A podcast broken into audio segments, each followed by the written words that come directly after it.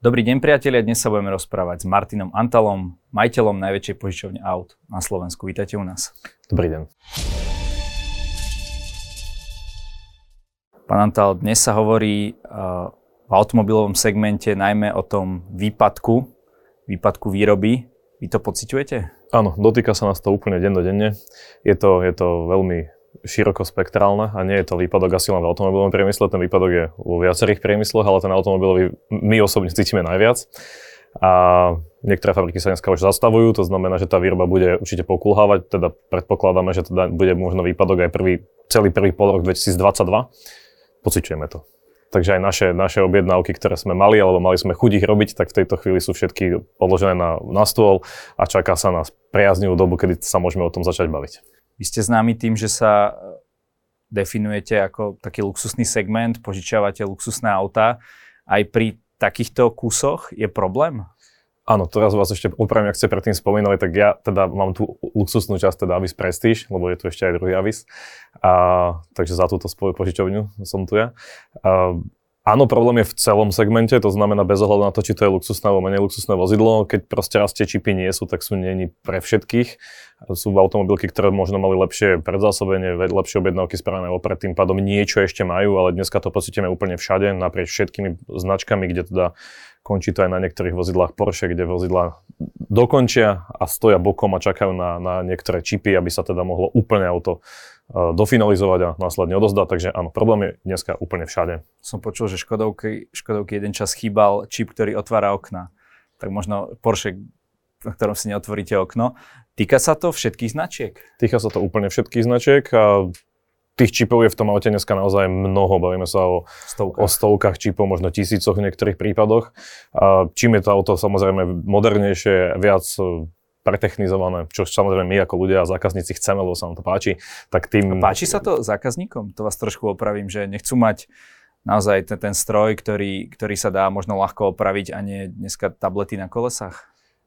Doba nás vedie k tomu, že chceme mať všetko digitálne, takže ja si myslím a som zastanca toho, že sa nám to páči a rádi si zvykame na nové veci, my sa snažíme tie veci možno ako prvý dávať na ten trh, alebo respektíve mať ich ako prvý, aby si ich vedel ten zákazník ohmatať, možno aj väčšie spektrum značiek a na konci dňa by sa rozhodol pre tú správnu, keby to išiel kúpiť.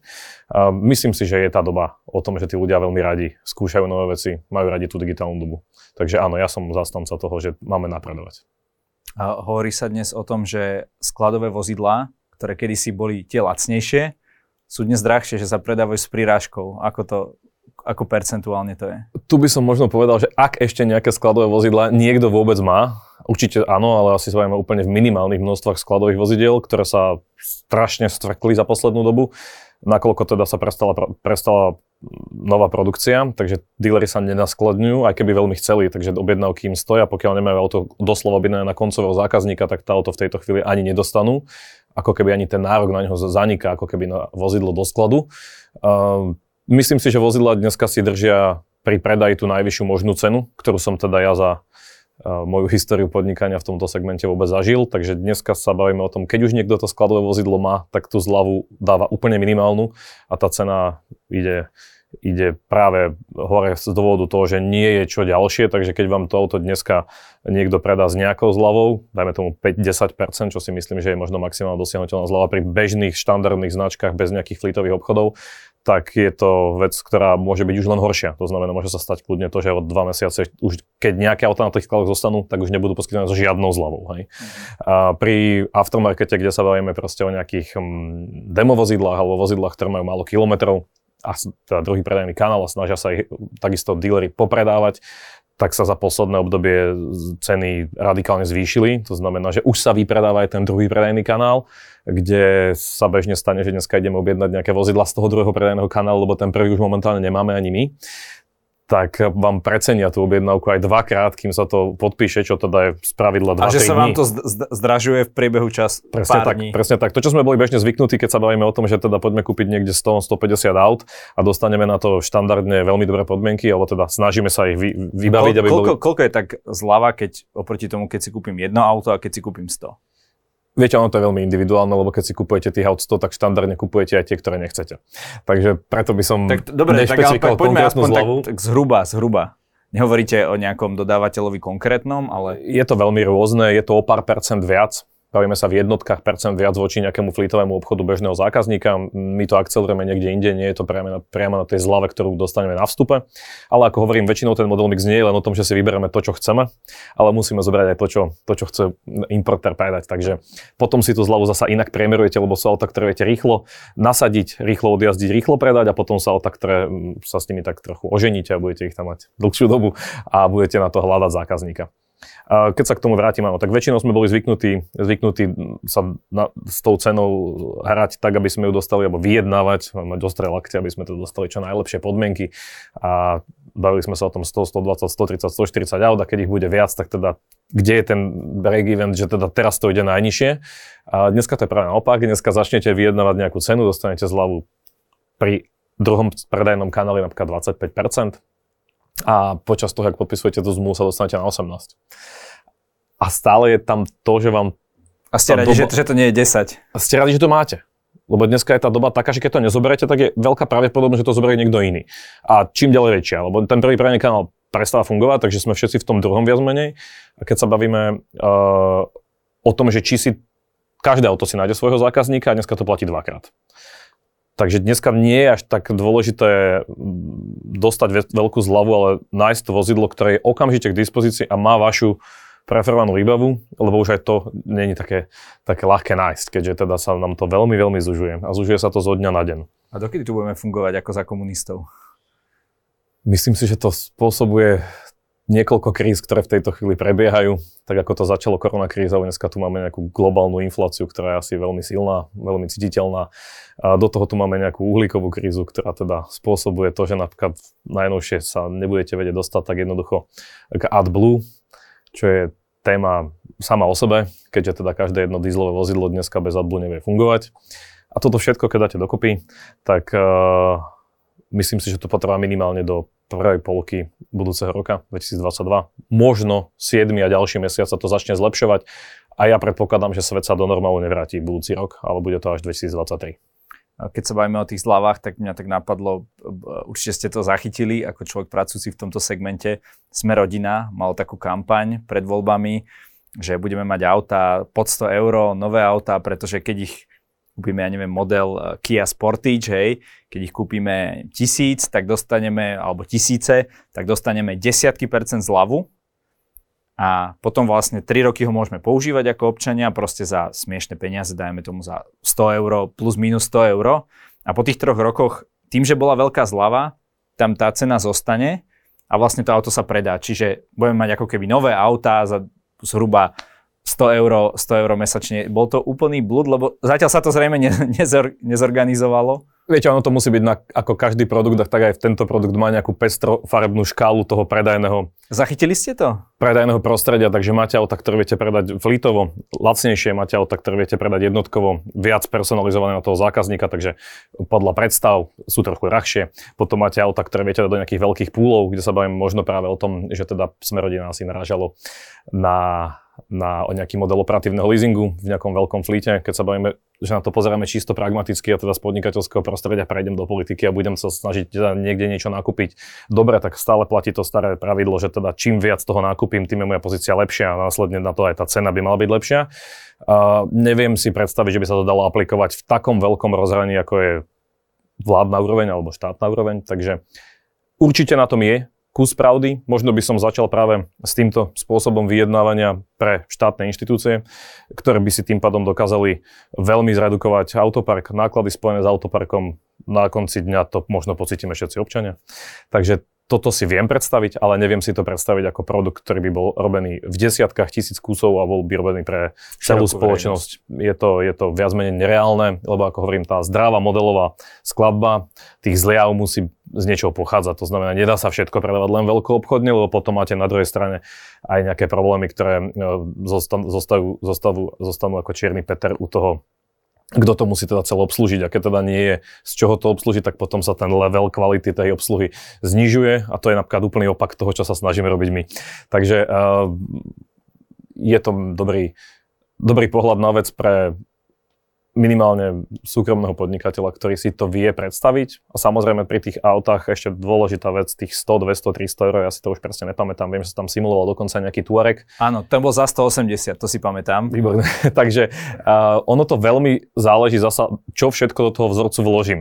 Lebo ja vám tiež viem dať auto veľmi lacno, ale keď aj si... Aj Touarega za 180? Určite nie, ale keď si do toho nasimulujem to, že teda bavím sa o základnej cene vozidla, na ktoré teda sa snažím uplatniť tú najväčšiu možnú zľavu, tak už toto v štandarde nesedí, lebo tá zľava väčšinou je, čím vozidlo je viac vybavené, tým je zľava väčšia, hej.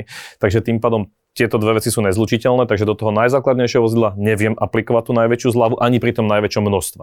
To je prvá vec. Druhá vec, keď to teda zoberiem, že by som to išiel spraviť, tak sa bavíme o tom, že mám nejaký kilometrový nájazd.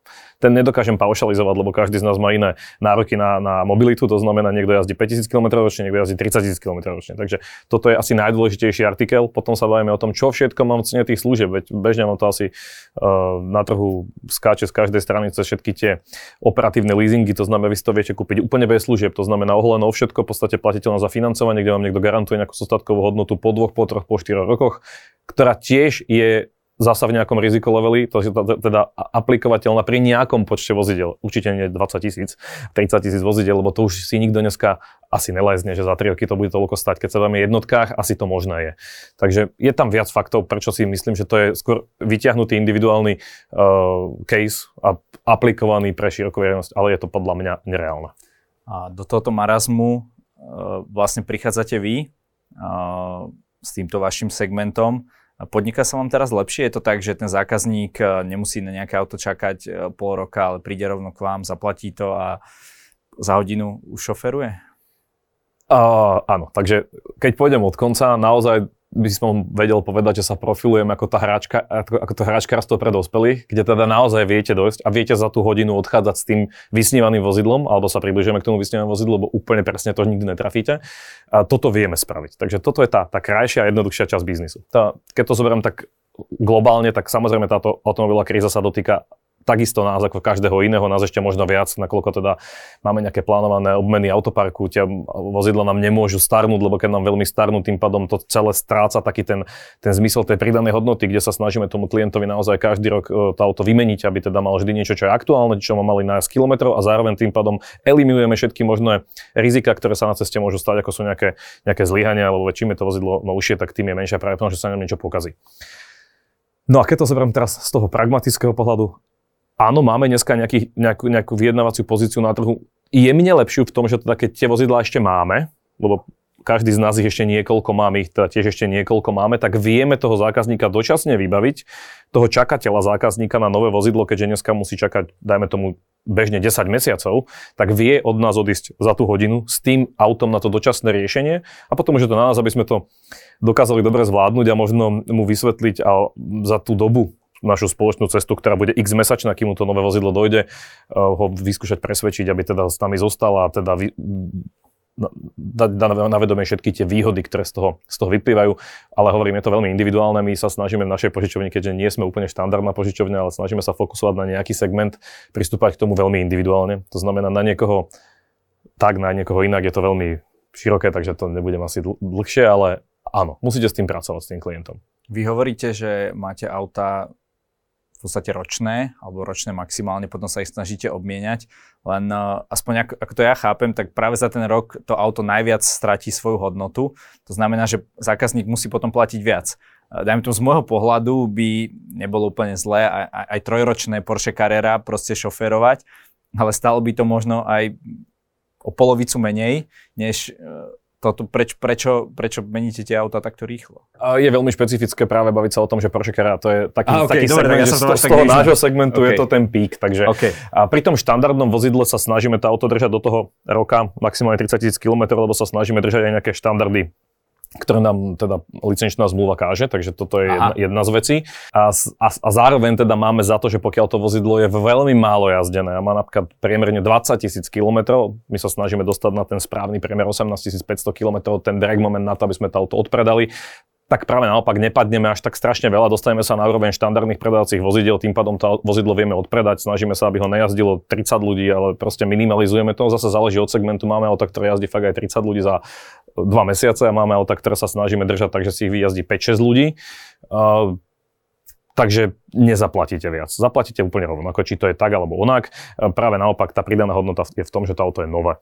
A keď sa bavíme práve o tom segmente Porsche Carrera, tak myslím si, že by bola cena úplne rovnaká, či to auto má 1, 2 alebo 3 roky, lebo tá amortizácia je oveľa plynulejšia ako pri tých ostatných značkách, kde to je teda, ako ste spomínali, nárazové. Avšak teda, keď si zákazník chce požičať Porsche Carrera, príklad, tak je to práve ten typ zákazníka, ktorý si chce požičať nové auto, to znamená nový model, chce zažiť niečo, čo je proste úplne novinkou, možno následne si to auto chce kúpiť, veľakrát ho nemá možnosť vyskúšať od dealera, lebo tieto auta nie sú bežne k dispozícii ako demovozidlá a tam práve ste nastavení v tom segmente, že tam dokonca tá obmena je nutná modelovo. To znamená, vždy, keď dojde nová modelová rada, tak sa snažíte tie vozidlá obmeniť, aby ste mali vždy ten aktuálny model, ktorý teraz momentálne je in. Lebo veď nebudete niekomu ukazovať štvoročnú Carreru, ktorá už dneska nie je ani k dispozícii. Akože je to super auto stále naďalej, akože Porsche je evergreen, takže určite, ale profilujeme sa na tie novinky. Snažíme sa ich mať, nehovorím, že teraz v desiatkách kusov, ale vždy pár kusov tých noviniek práve v tomto špičkovom segmente máme a cieľom je práve to, aby sme dokázali ukázať nové technológie, mať to vozidlo medzi prvými. Máme veľa referencií, že si na konci dňa naozaj tí ľudia potom to vozidlo išli kúpiť.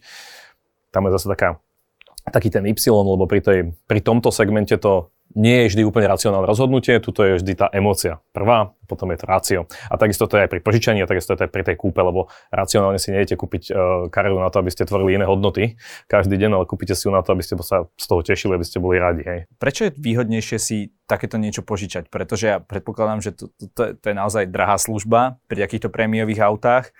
Len keď si ho kúpite, tak tiež platíte veľa peňazí, ale potom napríklad po tých pár rokoch ho môžete predať. Hej, to auto je celú dobu vaše. Prečo je to výhodnejšie riešiť to takýmto spôsobom? Úplne na úvod by som povedal, že dneska 90% vozidiel sa kupuje na leasing, takže úplne vaše nie je. Okay. Takže zase je to možno nejaký ten psychický pohľad na tú vec, ako ak sme my Slováci nastavení, to znamená, či to auto vlastniť alebo ho nevlastniť, lebo na konci dňa všetci vieme, že ho aj tak v nejakom momente predáme. Hej.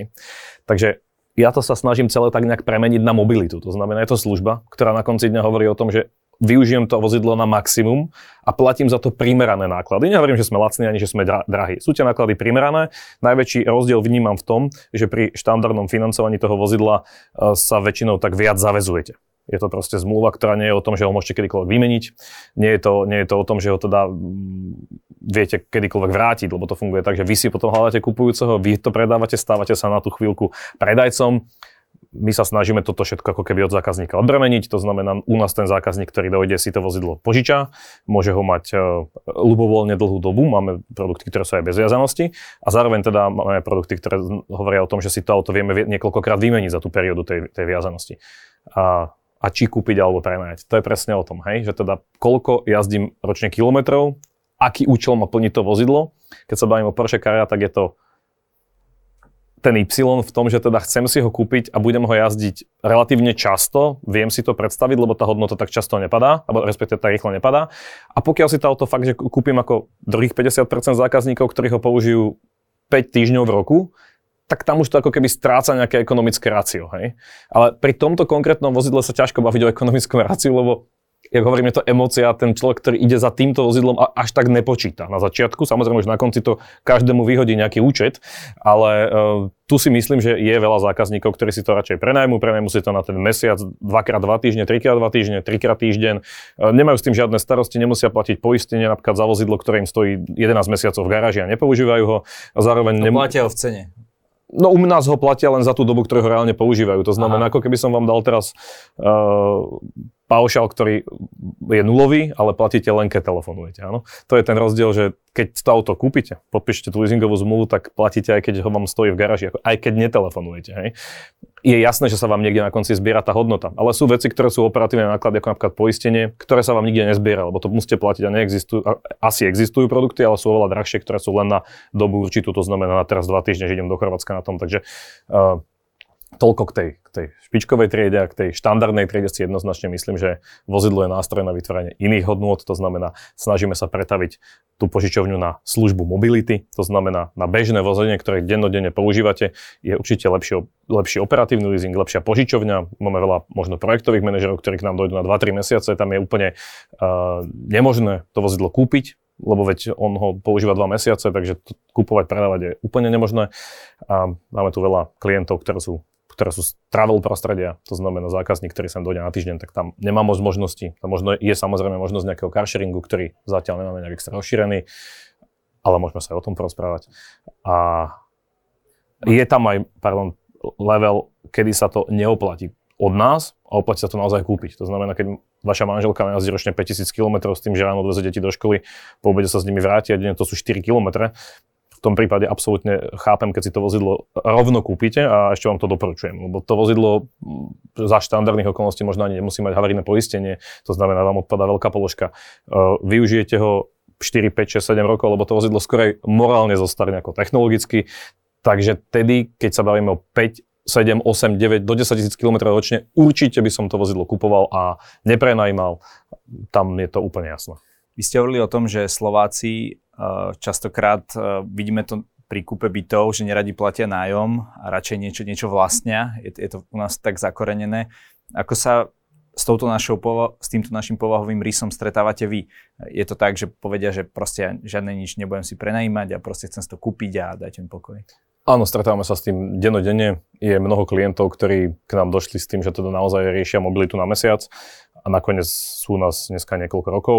Čiže naučia sa tie benefity. Je to taký ten bod zlomu, ale je to hlavne o tej psychike, o tom našom myslení, že teda chceme to vlastniť, lebo si myslíme, že to máme viac pod kontrolou, ale na konci dňa, keď je ten príbeh krásny a nič sa nám nepokazí a všetko je v poriadku, tak to je aj uveriteľné. Ale v momente, ak sa začnú tie veci nebodaj kaziť, alebo sa stane nejaká poistná udalosť. Proste to sú veci, ktoré neviete ovplyvniť a neviete ich plánovať, lebo neplánujete, že zajtra zostanete vysieť na prístavnom moste, tak vtedy zistíte, že možno není úplne najoptimálnejší scenár to vlastniť, ale viete tie starosti všetky niekomu odozdať, zaplatíte si za to len službu a ten servis, ktorý okolo nás je, sa o vás postará. To znamená, dojde naša odťahová služba, donese vám náhradné vozidlo, na to miesto nehodí, len vymeníte kľúče a idete ďalej pokračovať v svojom dni, ktorý teda je určite hodnotnejší, ako sa starať o to, ako sa to vozidlo teraz bude servisovať, kde sa to bude nahlasovať. Okrem iného, štandardný zákazník nie je expert na poistenie, nie je expert na servis, preto podľa mňa je oveľa lepšie, keď to nechá ľuďom, ktorí to robia dennodenne, majú v tom nejakú prax. Myslím si, že na konci dňa je to aj efektívnejšie, lebo vedia, odkiaľ pokiaľ je vozidlo v záruke, čo ten garančný servis kryje, alebo tá mobilita, čo už teda nekryje. A samozrejme tá vyjednávacia pozícia, keď tých vozidiel je viac, je možno lepšia, hej.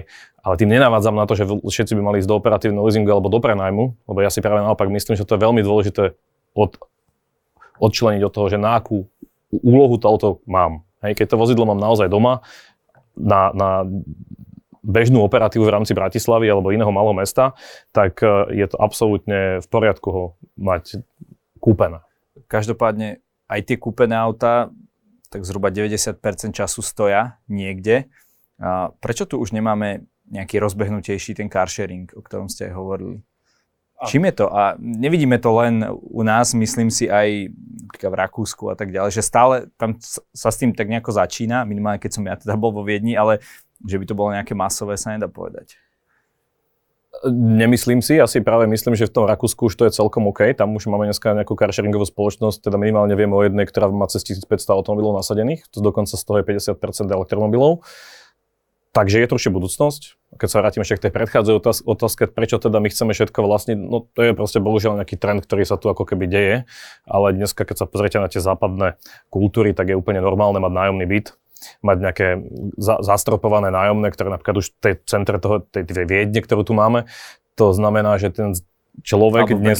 Alebo v Berlíne. A tam máme inak najrozšírenejší carsharing, tuším, v Európe.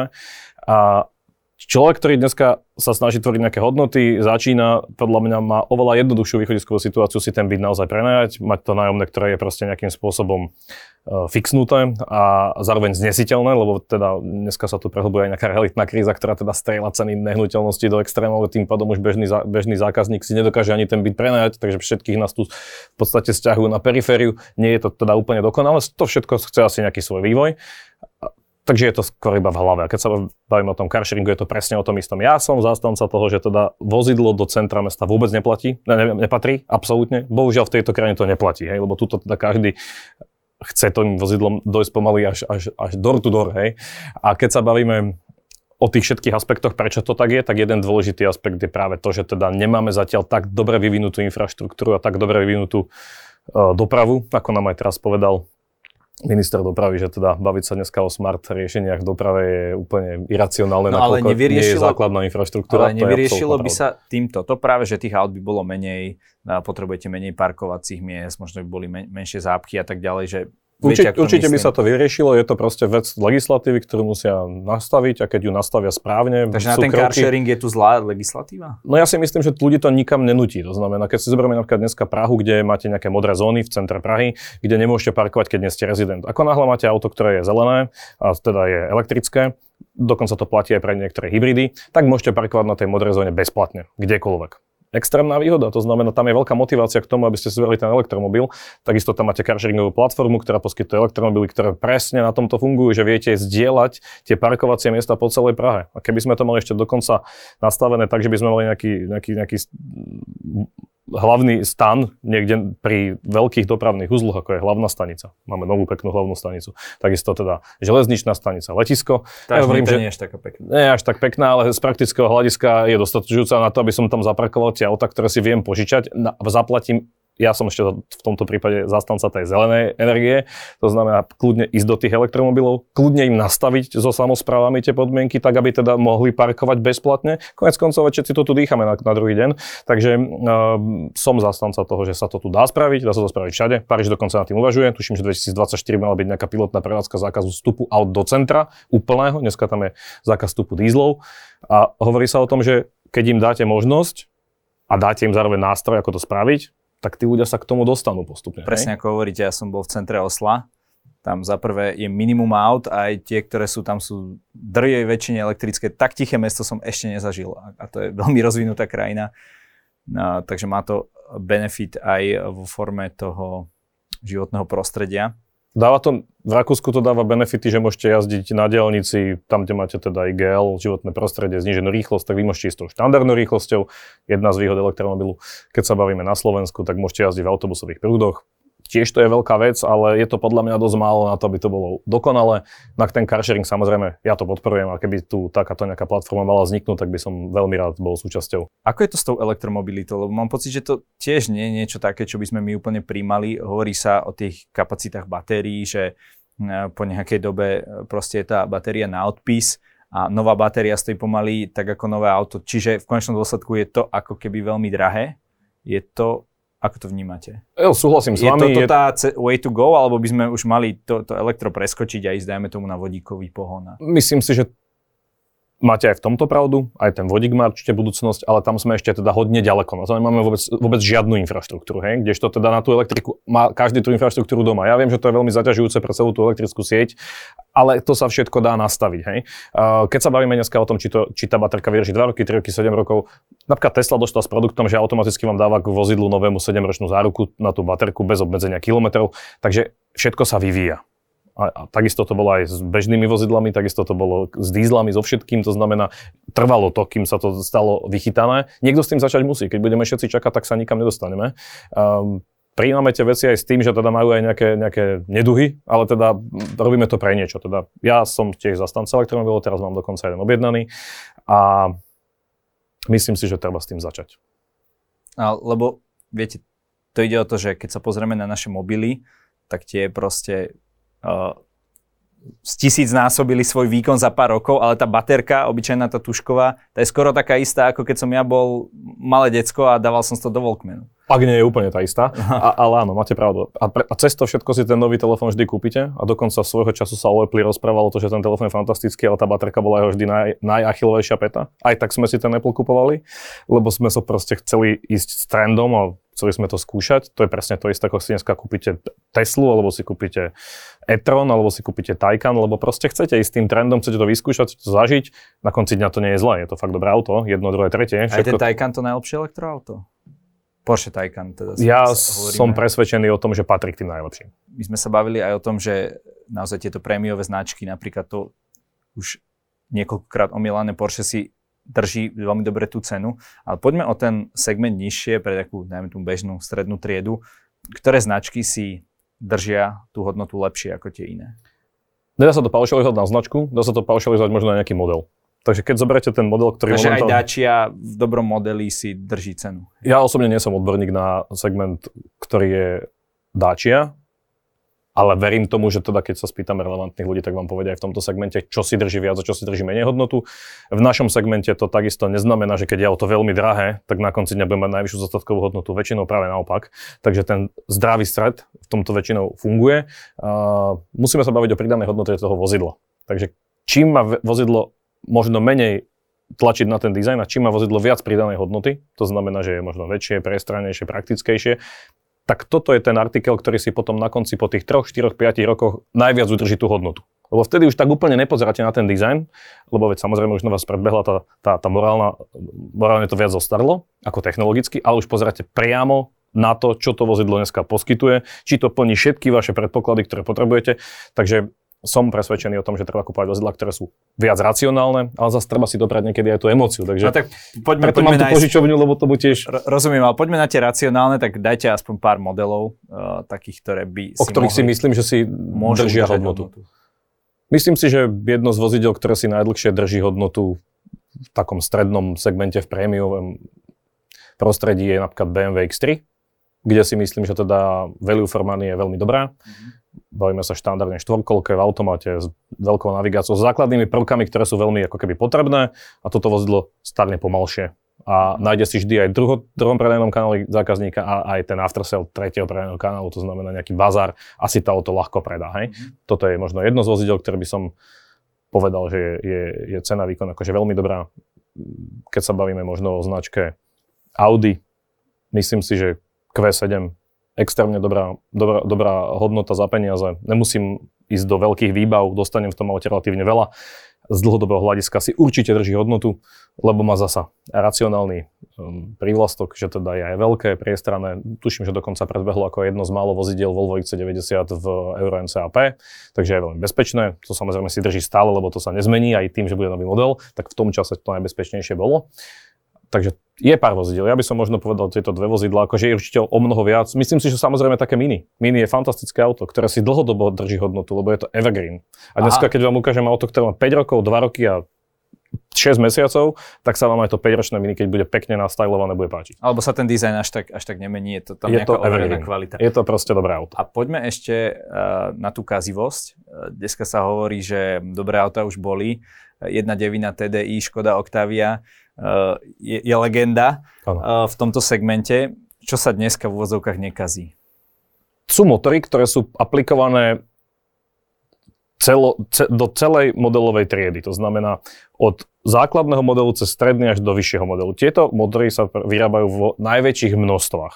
Ja som zástanca toho, keď niečo vyrábam vo veľkom množstve, tak asi vychytávam oveľa rýchlejšie chyby a tým pádom znižujem na konci dňa kazivosť. Z praktického hľadiska, z našich skúseností napríklad vieme, že od BMW motor 30 XD nikdy nič nepokazí. Lebo sa naozaj montuje od toho najnižšieho modelu až po ten najvyšší. A vyrába sa v najväčšom možnom, všade sa to používa a toto vozidlo je veľmi stabilné. Hej. Potom sú modely, ktoré sa proste viac kazia, lebo proste mali dlhodobo problémy a vyrábajú sa vo veľmi úzkom profile, tým pádom sa ani nestihnú vychytať tie chyby. To hovorím o tom štandardnom, racionálnom segmente, ale bavíme sa tu napríklad aj o vozidle zasa Porsche 911, ktoré teda sa nevyrába zasa tak masovo, ako sa vyrába úplne bežný automobil a cez to všetko tá 911 patrí dlhodobo k tým najmenej kazivým vozidlám na svete. Tuším, že patrí stále do top 10, hej? Ale za posledných 40 rokov. Hej? Takže to som odbočil, ale pri tom ráciu asi kupovať ten motor, ktorý je najviac používaný. Okrem iného potom najľahšie na to viete zohnať aj nejaké náhradné diely, keď sa bavíme, že to už na konci dňa niekto kúpi a už to dlhodobo užíva, tak čím je to viac používané, tým je väčšia dostupnosť náhradných dielov, nižšia cena, väčšia konkurencia, viac alternatívnych dodávateľov. Jasné, takže skôr nemecká než japonská kvalita. To by som vôbec nepovedal, ja si myslím, že tí Japonci sú extrémne kvalitní.